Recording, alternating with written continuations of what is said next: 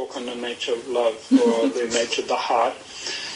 The fifth of the fifth one one. Wow, it sounds like a good numerical number, isn't it? Um, first and fifth row together, combination.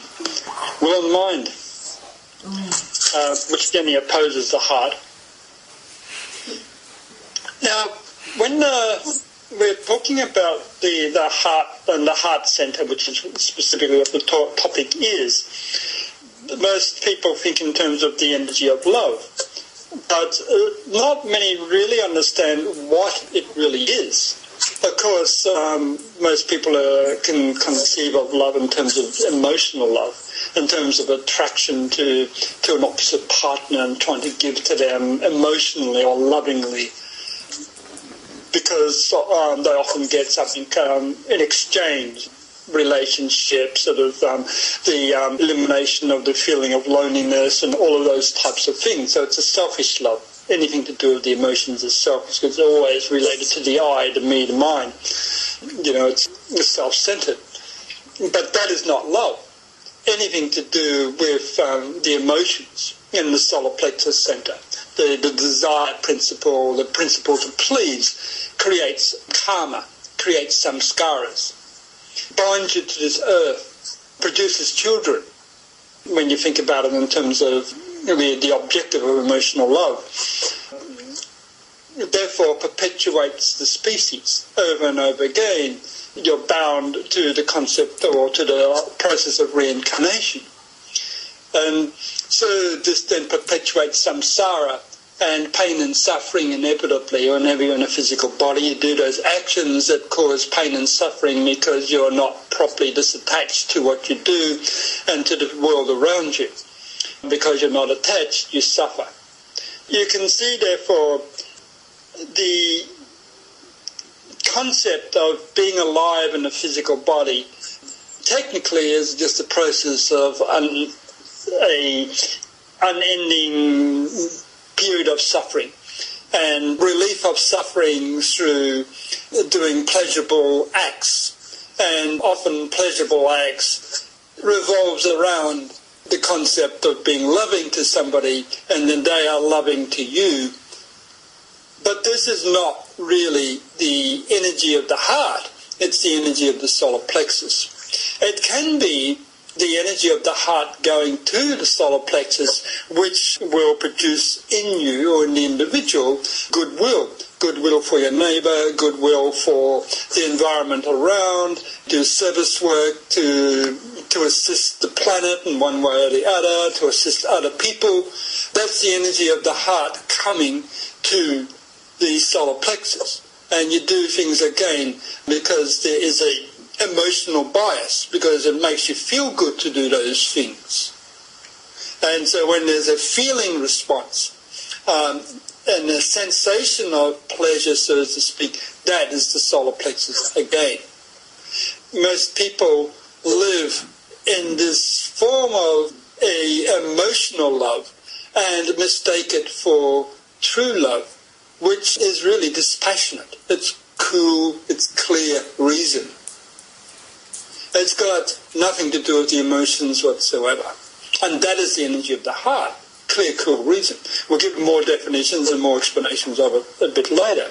But that's the start to think it out. So whenever the emotions are involved, there's a self-focus and a pleasurable feeling.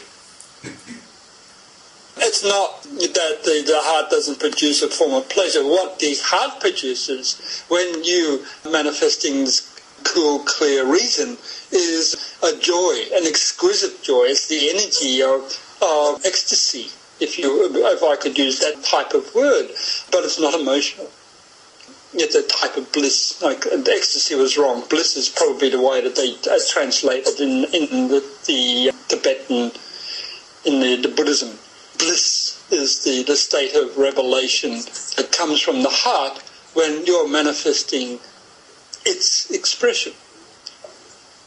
But then again, eh, you can see all these terms have emotional or solar plexus connotations because virtually everyone that is describing these sensations or these feelings brings the energy of the heart to the SP in order to relate to people around them. Because virtually everyone focuses through the abdominal abdominal brain, which is the solar plexus. It is the entire center of social organization, social activity, the way people think. People think because nearly every thought is clouded with their emotions or comes through their emotions.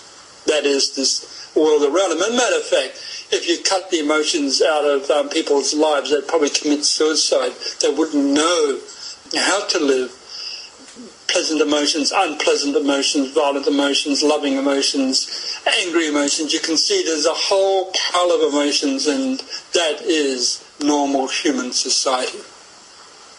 It's only a few stalwart uh, yogins and, and um, technically the mad yogi that works to to consciously eliminate the emotions out of out of life, out of consciousness so that the, the true revelations of what is come into being. And the higher domains, the domains of liberations, is not a skerrick of the emotions there. Not, not even a, a touch, because it's destructive. It's karma creating. It ties us samsara. You can see, therefore, as you work the way of the heart, you evolve out of humanity altogether. As you bring its consciousness into expression, you eliminate karma. The awakening of love, therefore, is the process that destroys your karma or cleanses your karma with physical plane activity. That is what love really is. That which eliminates or tends to eliminate your karmic connection with I'll use the term humanity with samsara. It's actually wrong to use the term with humanity, of course, what I really meant was emotionally polarized humanity. Love and the emotions are contradictory terms. They're diametrically opposite. Though most people, nearly everyone, equates love with the emotions. But not the way it truly is. Now, that's the, the fundamental understanding for all that are on the path, whether you're in our organization, anyone that's following the way of hierarchy, and certainly for Buddhists and Hindus when they're in their, their higher teachings there. Now, where does this elimination of samskaras, this death of karma, which is the true love, that which produces liberation from samsara, that which um, produces your ability to travel into cosmic space, into vast domains of being, non-being. And anything that leads you there is love. Anything that um, keeps you tied to the world of suffering and death is not love. It's the opposite what keeps you tied to the world or of um, suffering and death is also good emotions, loving emotions. It's technically still emotions. There's still the, the force of attraction, the force of desire, the force of wanting something. Attachment to things, attachment to the lover, attachment to the concepts of the beloved, attachment to all those things that produce a good feeling in you, so you give good emotions. Of course, your good emotions or goodwill is a great improvement on the other forms of will, the elementary forms of will that have preceded it. Um, strong desire, you all know about that and you know all know about the, the, the problems of your strong desire and passion, especially sexual passions and all the things that it produces, all the pain and suffering that comes as a consequence of it because nothing lasts. So that's the most elementary form of will. The concept of will here is that which comes from the concept of an I or me. It stems from a central ego uh, central a, a central actor in the world stage that thinks that it is real, that it somehow is manifesting a phenomenal destiny. Of course it is in, in that sort of way from the point of view of samsara, but in reality it's not real. It's a, a transitory figment of mind that is going through a particular, what we call life process. The fetus is, has developed and has come out of the womb and it starts to identify with the phenomena around and its identification of the phenomena around by means of mind creates a figment of the imagination called the I to me, a personality, and is given a name. And all of you know those names with respect to what you call yourself. But it's transitory. It's changing all the time. From what it was when it came out of the womb to what it is when it was 10 years old and what it is now or what it is that is looking in the mirror whenever you look at it. It's changing. When you go away and look in the mirror five minutes later, it has changed. Something has actually gone in the mind structure and, and another five years later looks in the mirror and wrinkles have come and so forth. It's changing, adapting, moving all the time and then it dies. And that id, that ego, that personality, that thing no longer exists. Yes, it's transformed into an astral um, form and it's preparing to reincarnate again into a new body, a new shape, a new idea, a new identity, which can be nothing like what it was before. The samskaras continue, but it's a different identity, maybe female when last time it was male and so forth. You can see that this concept of will, which is self-will, after the desire mind, we evolve to self-will and you do everything for the self, everything for the I, everything for the my, me. And this is the way the world as a whole is governed and is determined. Whole nations develop self-will or desire mind. They rapaciously take from other nations in order to build the national image or the national good or whatever they call it For you have rapacious wars and, and world hegemony such as we have in the United States and those that uh, support its, its um, domination over the third world, its malicious self-aggrandizement of everything that the whole world has for itself. This is also another form of a personality, national ego, national id, a national I, me, mine uh, attacking everything else for uh, its own power base. And that is basically where the whole world is at, the great majority. And of course, some have evolved from that state to the, the level of goodwill, where they actually see that um, just to be selfish and self-centered and you know maliciously sort of um, taking from others is not going to produce real happiness because people react and so forth. I mean, it's loving and um, being happy. And this, anyway, this goodwill, most of you understand, as I said, which is what many equate with love in its various forms. But on the path to enlightenment, we moving from goodwill to the will to love when we're moving from goodwill to the will to love, we see the transitory nature of everything. The reason that one must start to be non-attached to samsara, non-attached to the phenomena around, and to do good works, essentially. Because one understands the law of karma. You do good works, you get good karma, you have a pleasant life, next life, and if you do bad works, well, you're going to suffer. Everything you do in thought, word or deed, you must pay for in the way that you generated it, according to the suffering scale that you caused to other people.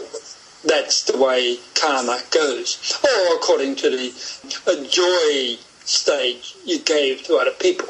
And people may measure this in terms of the amount of personal wealth they have or, or relationships that they can go through that, that are pleasant and so forth. Now, this generation of the will to love, however, in its more refined form really necessitates the elimination of the development of samskaras that keep people attached to phenomenality.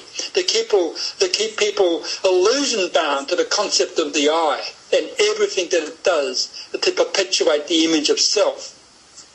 So it's this elimination of samskaras means the cleansing of karma.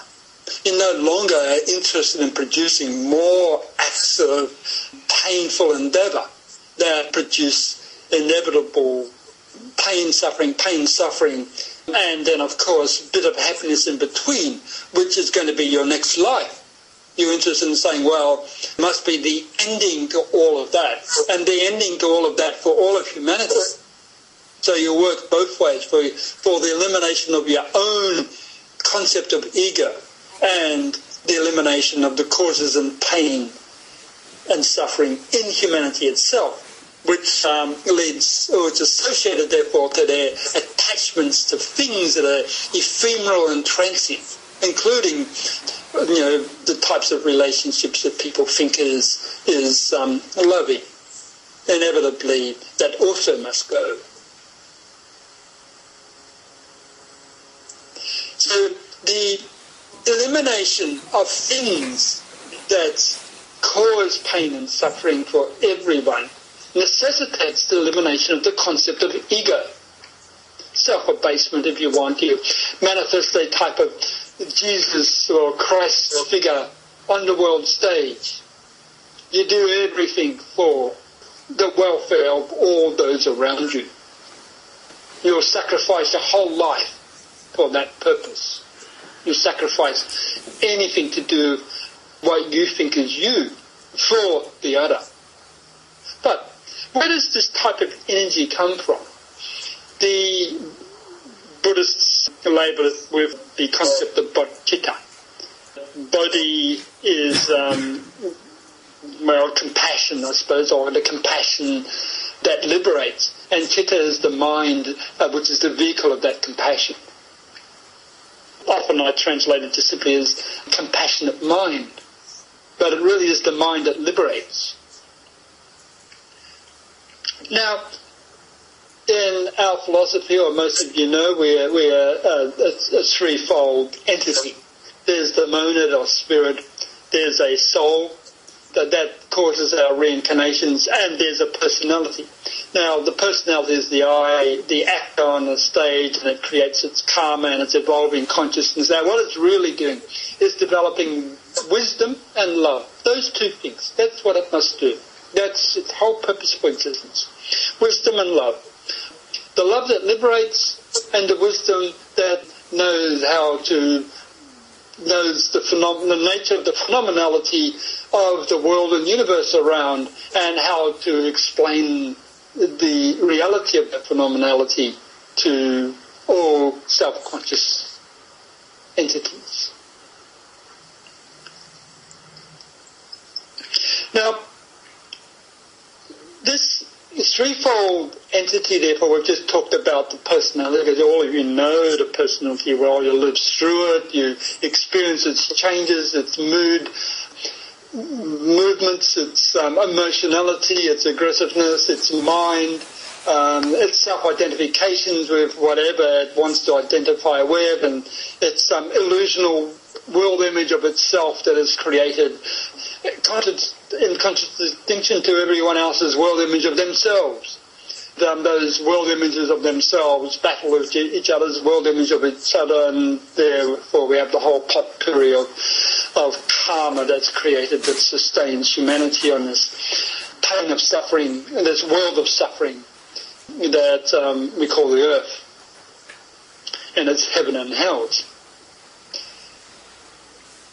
Now, the soul itself, very few understand or have contacted or know about, but there we have the source of all reincarnations. It's not at all conscious, if you want, of your emotions. Well, it knows of the existence of things, but it doesn't live in an emotional world. It lives on the higher domain of the mind, on the abstract realms of the mind. It's group conscious and there's no ego. Though DK uses the term ego, capital E-G-O, to describe it because it is a, a separated unit of consciousness but at the same time it is group conscious and male, female, and all of those types of experiences or identifications it does not have. It's pure mind. Mind residing in the sea of mind. And there we have this quality of mind that is disattached to phenomenality, disattached to form. It looks at the karma, it sees the whole stream of karma, what I call a consciousness stream, which is the way I generally divide, um, define a human unit. A stream of different, uh, of consciousness where aspects of that consciousness are brought together into a package, a quantum, so to speak, during every new birth, which we call a personality. But that personality, when you actually try to analyze what your mind is, it's just a continuum of thoughts, a continuum of emotions, wrapped up with thoughts, the design mind. Sometimes in, in Buddhism it's called Klista Manas. Defiled mind is the way that Klista Manas is, um, Manas is, is defined. So it's a defiled mind. That's what you are. Within your consciousness stream that evolves from life to life. And these lives, these quantums of, of, of, of unities of I-ness are projected into time and space by means of the soul, which sees the entire stream and selects out of that units of samskara that uh, must be bound together over a sequence of time via a personality structure to produce a particular purpose for that life. And it moves on. But what's in the mind of the soul itself, it's its own liberation, its own death. And it works to produce that.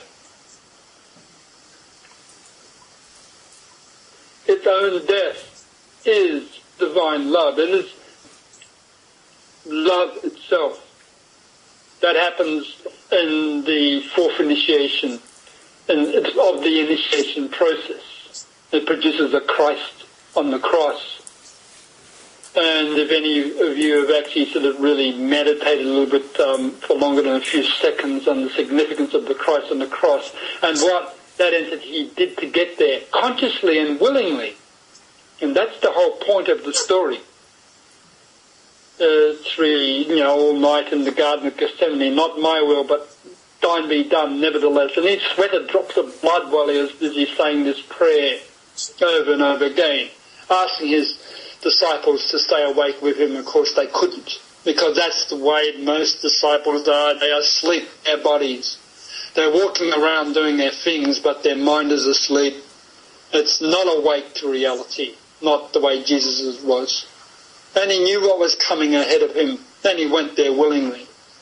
And that's the way the soul is, that's the way the divine individual is. They willingly go to their own depths of their physical selves, of their I concept.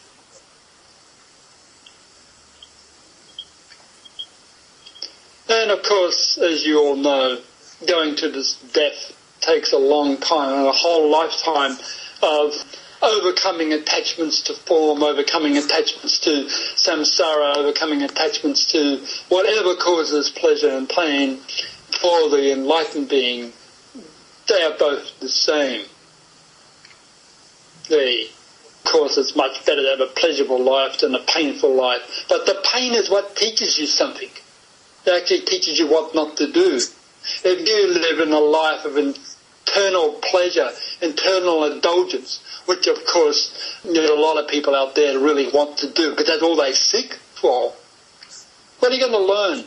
You're not going to evolve much if you're infatuated with the same pleasure over and over and over again. Of course, that's the mainstream of most people's lives. That's what they want. But you're not evolving. The pain is what teaches you.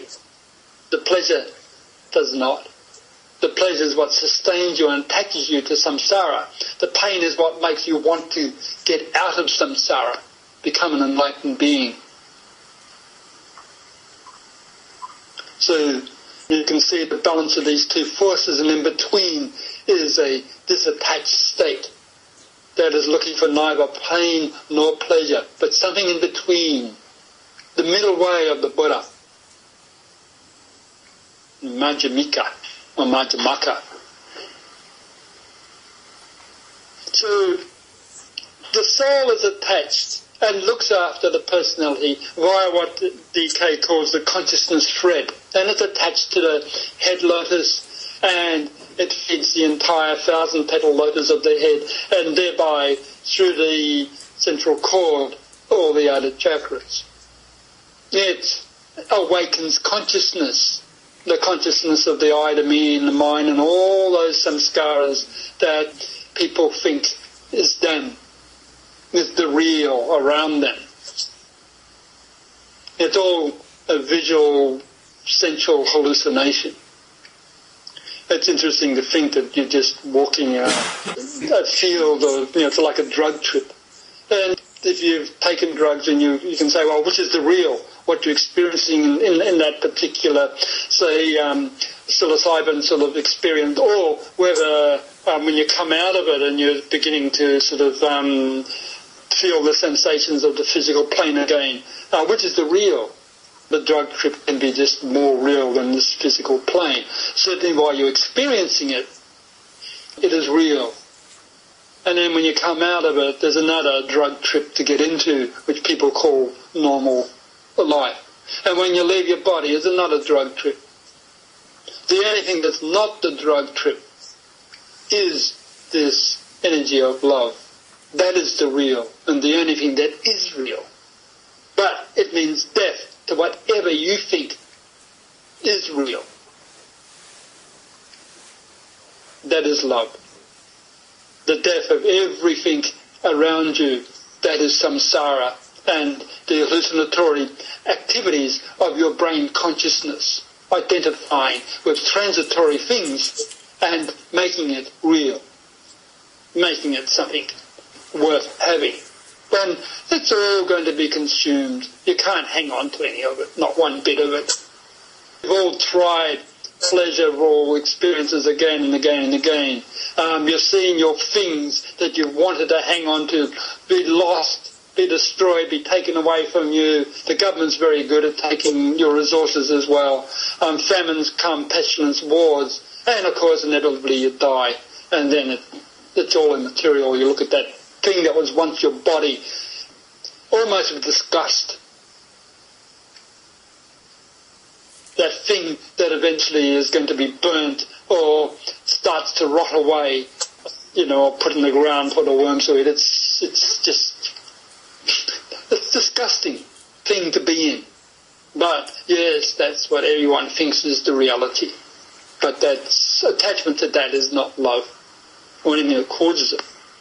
Now, going back to the soul, therefore, it's impersonal and it is the sum total of the samskaras of the consciousness stream. And it works out the destiny so that eventually it can die.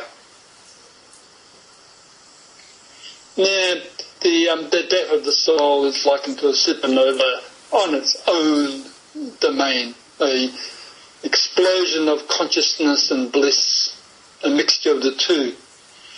Ah, bliss, what a wonderful word. Now, above that is the monad. What is the monad? We can call it spirit. I have to use the term dharmakaya in, in Buddhism because I have no concept really of monad or soul. They, have um, gone away from that but it's the, the Dharmakaic expression. And Dharma is simply truth. It's, it's the universal law. The truth of the universal law, and Kaya is the vehicle of it. That's what it really means. The monad is the true human entity. It's a cosmic entity. It journeyed through the stars. it has its own births and deaths. but these are for long cycles of evolution, as we call it. So it's now incarnate on our Earth sphere, and it's incarnate on other planetary spheres before that, and it'll journey to the stars later after this brief sojourn on this Earth has finished. All I look at when we're looking at the monad is what I call the monadic eye. It's the three tiers or three rings of energy that are looking down into samsara and keeping it all sustained for its purpose. I won't go into its purpose, but the energy that is directed into samsara from its eye is what um, DK calls the life thread, and it anchors in the heart. And so when the child is born, in other words, when the child comes to life, there we have the heart center awakened. Of course, for the heart, it actually is awakened in the womb, or you know, it starts beating there. But for consciousness, that awakens the moment of first breath. In other words, when the baby takes its gulp of air and it cries, then the chakras spin and the soul itself incarnates, not before. Before that, it's a entity composed of a monadic link uh, and lots of devas building the form rapidly. That's important for those of you that, that begin to think in terms of when you are incarnated. Astrology uses this moment of first breath as the time of natal chart computation because that's when karma is activated. Until then, no karma, not for that soul. Now, this life thread that is anchored in the heart, we um, give it the name in Buddhism shunyata, or void. So the heart center is the center which, where the void is found, where shunyata is experienced. It's the middle of the centers. You've got the head ajna and throat center, then the heart, and then you've got the three lower centers below it. It's the middle of all extremes, and that's what shunyata is. But what is the void? The void is that which is not mind, that which is deaf to mind. The void is a touch of cosmic consciousness, if you wish. And I don't want to use the term consciousness because it's not.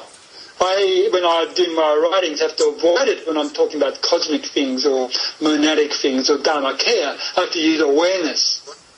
It's very difficult to find terms for this state of experience, of identification. Consciousness is not it. So, shunyata, there we have it, a jewel in the heart of the lotus that is antithetical to samsara. It has to be contained within samsara somehow by a sphere of love, pure, radiant love energy. Love and its conversion into mind is what I call the shunyata samsara nexus. And the whole philosophy of, uh, well, whole tantric philosophy of the Vajrayana Buddhas and what they are and what they are not come from this interrelationship. Takes ages to explain it all. However, the important thing for all of you is that that which is at the very heart of the heart or the very energy field of the heart, which is but an expression or the monad's expression in form. It's the void. It's void of anything that you can understand with consciousness. It's not void of energy um, or other things. It is void of consciousness, void of your identification with samsara. Therefore, when you're working the way of the heart, when you develop the will to love, to overcome samskaras, what you're really doing is you're working to the heart to transform trans um, samskaras into what is also called in Sanskrit amrita, the nectar of the gods, the nectar of immortality, the philosopher's stone. Cosmic consciousness, maybe. We can use that term. As I said, I hate the word consciousness though. Cosmic awareness, probably better. Cosmic identification, now we're getting somewhere. There's where the heart is. That's what the void is. It is not this transitory world of the senses around us and what is experienced by means of the senses. It has its purpose, though, all these experiences, because wisdom is needed to develop. And that's what the monad is working um, for to experience or express in this its present earth incarnation. So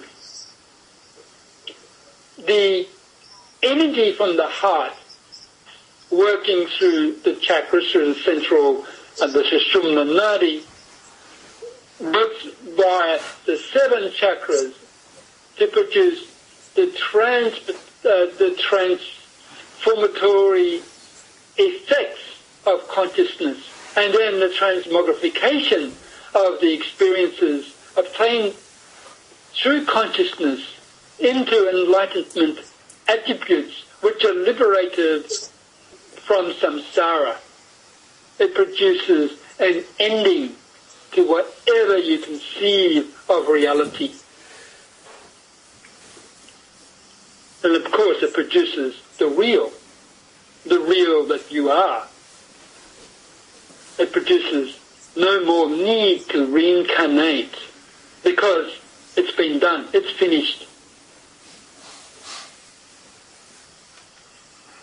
So that is what love is. The ending of the cycle of incarnation and the transformation of experiences into wisdom attributes that are cosmic in scope.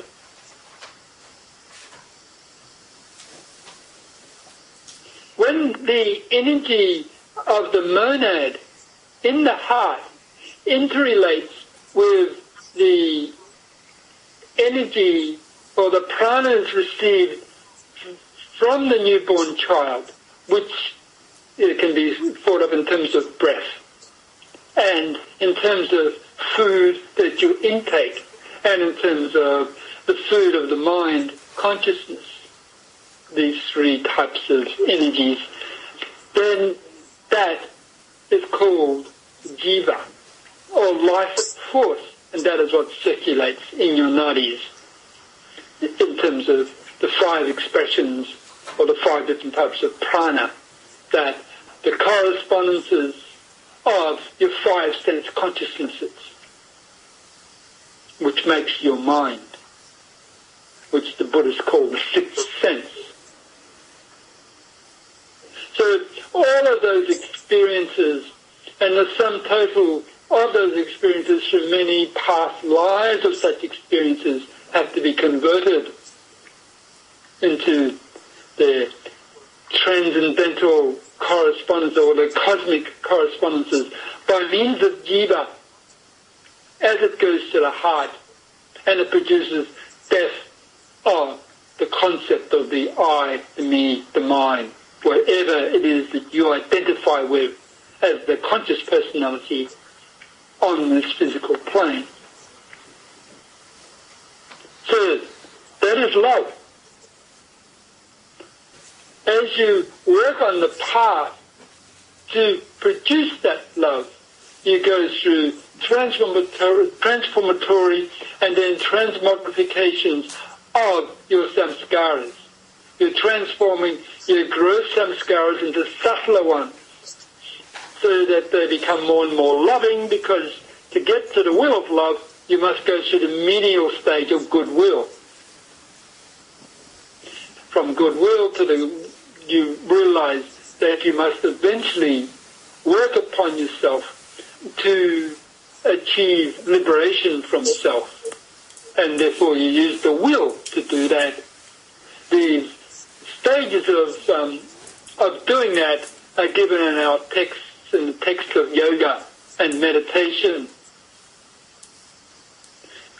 Therefore, involve all of those forms of renunciation that is given there. You understand those renunciations because you're going through them. But of course your personal self is battling every inch of the way to not renounce its attachments to whatever it regards as pleasurable, to whatever the emotions tell it. The emotions desire for and the building of some sort of emotional empire. So love battles the emotions. Love battles the attachments to form. Love produces death of what you regard as yourself. And so you end up in a deathless state, a state of universals, a state of identification with the all, with the everything, and not just with a point in time and space that is continuously changing.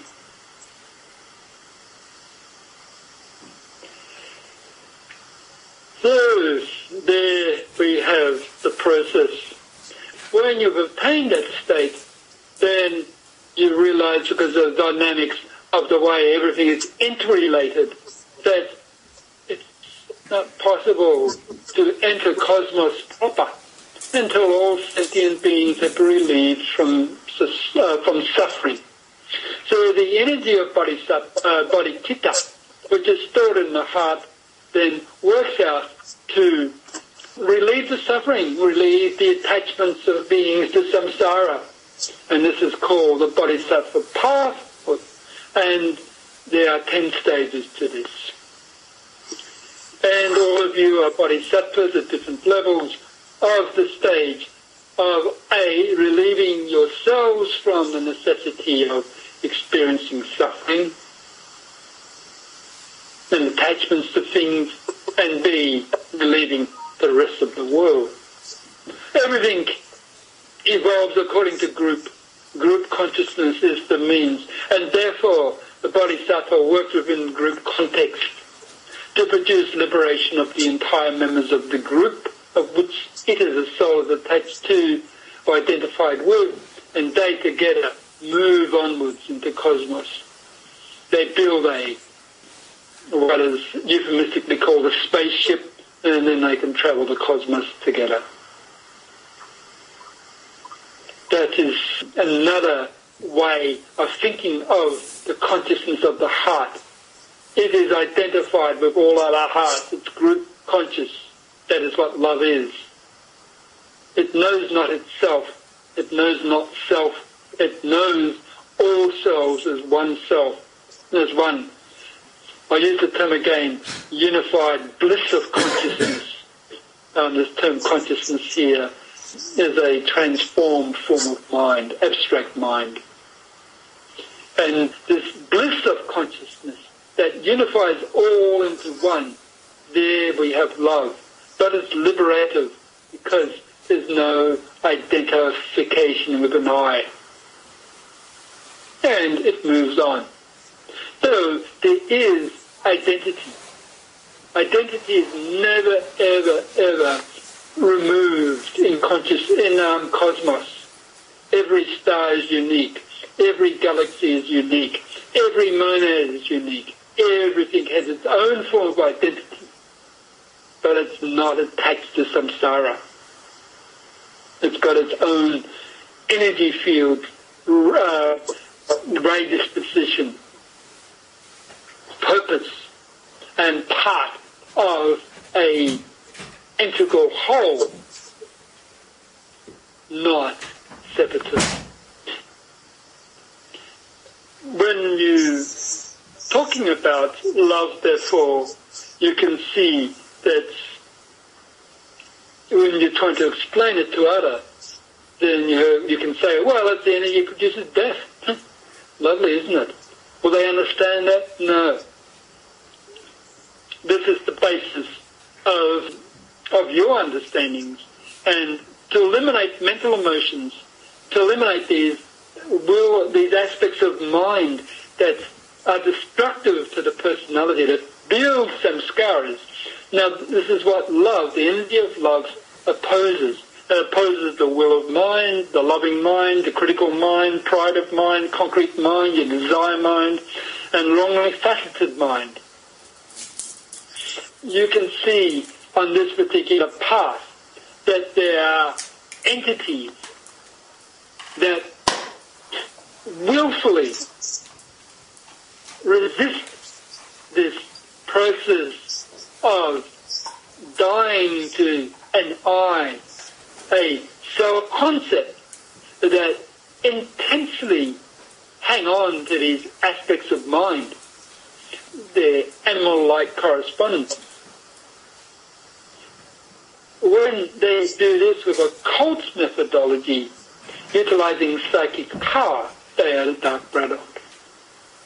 They're both in form, such as we are, and out of body, such as we can become, and such as some of the masters are, and so forth. They, using their own psychology, their own methodology, the laws of mind as it evolves to attachment to samsara, that oppose the energy of love that oppose the concept of liberation, that see it as the most destructive energy that will destroy the very purpose of their existence. And that is what all beings on the path to liberation must fight. If you do not fight the members of the Dark Brotherhood through the generation of the energy of, of the various rays of light, which is, comes from the monad, then you cannot awaken the powers of the heart.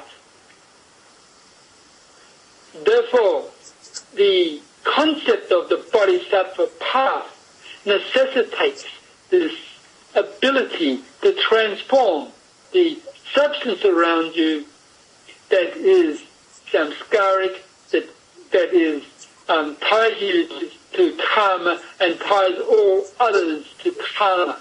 And those um, units, those ruthless units that are lords of congealing karma will oppose that with all of their might. And therefore you have the ancient, most ancient war between the lords of dark face and the lords of shining countenance that you are engaged with now. It will not stop until samsara is finished. That is what all of history is really about. All of the religions revolve around this. Though, of course, most religions are supposedly ignorant of this fact. And, of course, historians and modern scientists deny the existence of these forces. But there they are. It is um, pure philosophy, pure philosophical deduction to see that such entities exist and they must be fought.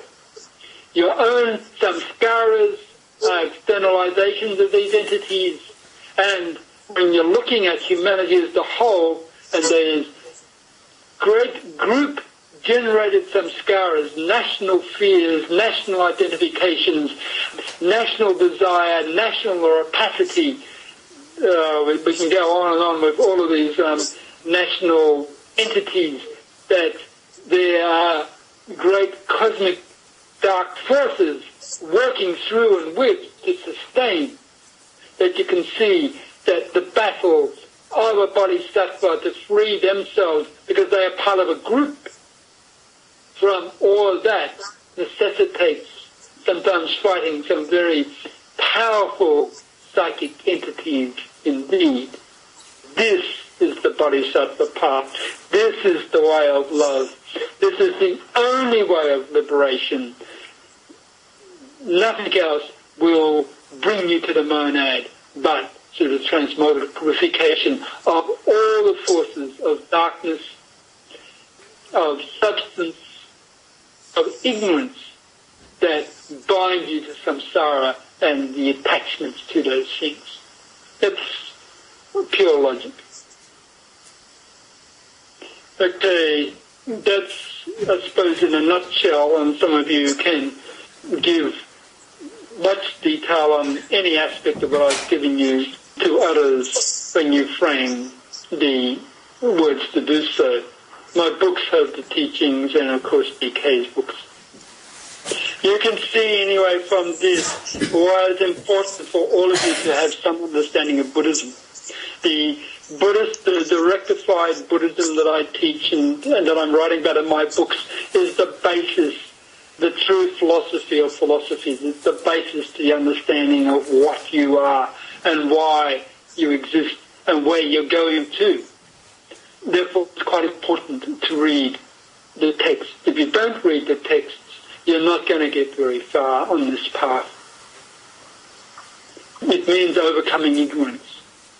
Ignorance in Buddhism is the, the, the root of all evil. And there you have overcome your ignorance, learn something as fast as you possibly can. And the quickest way is to read my books, so specifically the Cellular Consciousness that is being written, but the others as well. Because they transform the substance of your mind and they overcome the dull patches of darkness that we call ignorance. Give you all the keys to the awakening of the potency of the heart so that you can become monadic in the end of it all. That's its purpose. Uh, and that's uh, just part of the process. Without working upon your mind, you're not going to get anywhere.